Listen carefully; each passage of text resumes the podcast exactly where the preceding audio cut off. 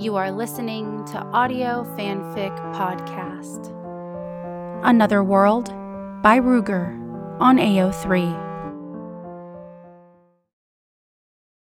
She pressed the button, and the sound of his energetic heartbeat died away. The room was now silent except for the slowing breathing of the machine. The silence mocked her, begging her to say something, and she wanted to talk. She wanted to explain, to ask if this was really what he wanted. She wanted to tell him how much he meant to her, wanted to tell him that she loved him. There was so much to say, but the words escaped her, leaving her mute like him, her fingers the only part of her left alive. She flipped open the plastic cover of the second button. He looked so fragile, lying there on the hospital bed, nothing but a lifeless imitation of the man she had known for eight years. Only in his eyes could she still see the real John, her John, trapped inside a dead body, struggling to escape, but not succeeding. He had asked her to do this, not because he believed in what she had said, but because he was tired. And she was doing it for him, not because she believed in what she had said, but because she loved him. Hesitating only for a moment, she pressed the second button. In the silent darkness of the hospital room, she heard the machine take its last breath saw his eyes turn into glass as the soul escaped them, and his life faded away. Her eyes blinded by tears, she let go of his hand and reached down to touch his face. I love you, she whispered, her speech returning to her too late. There was a sound of approaching footsteps. A nurse, a doctor, maybe Dana or someone else but she did not care.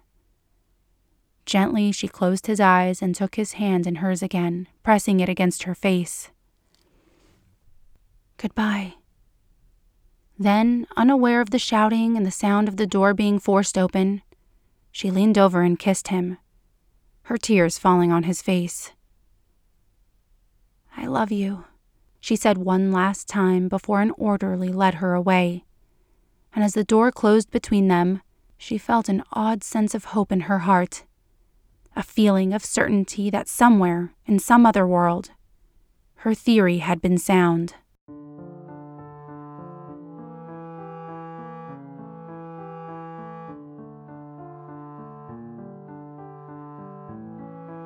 If you like this story, please follow the link to the writer's page and leave some love. Kudos, comments, or subscribe. They'll love hearing from you.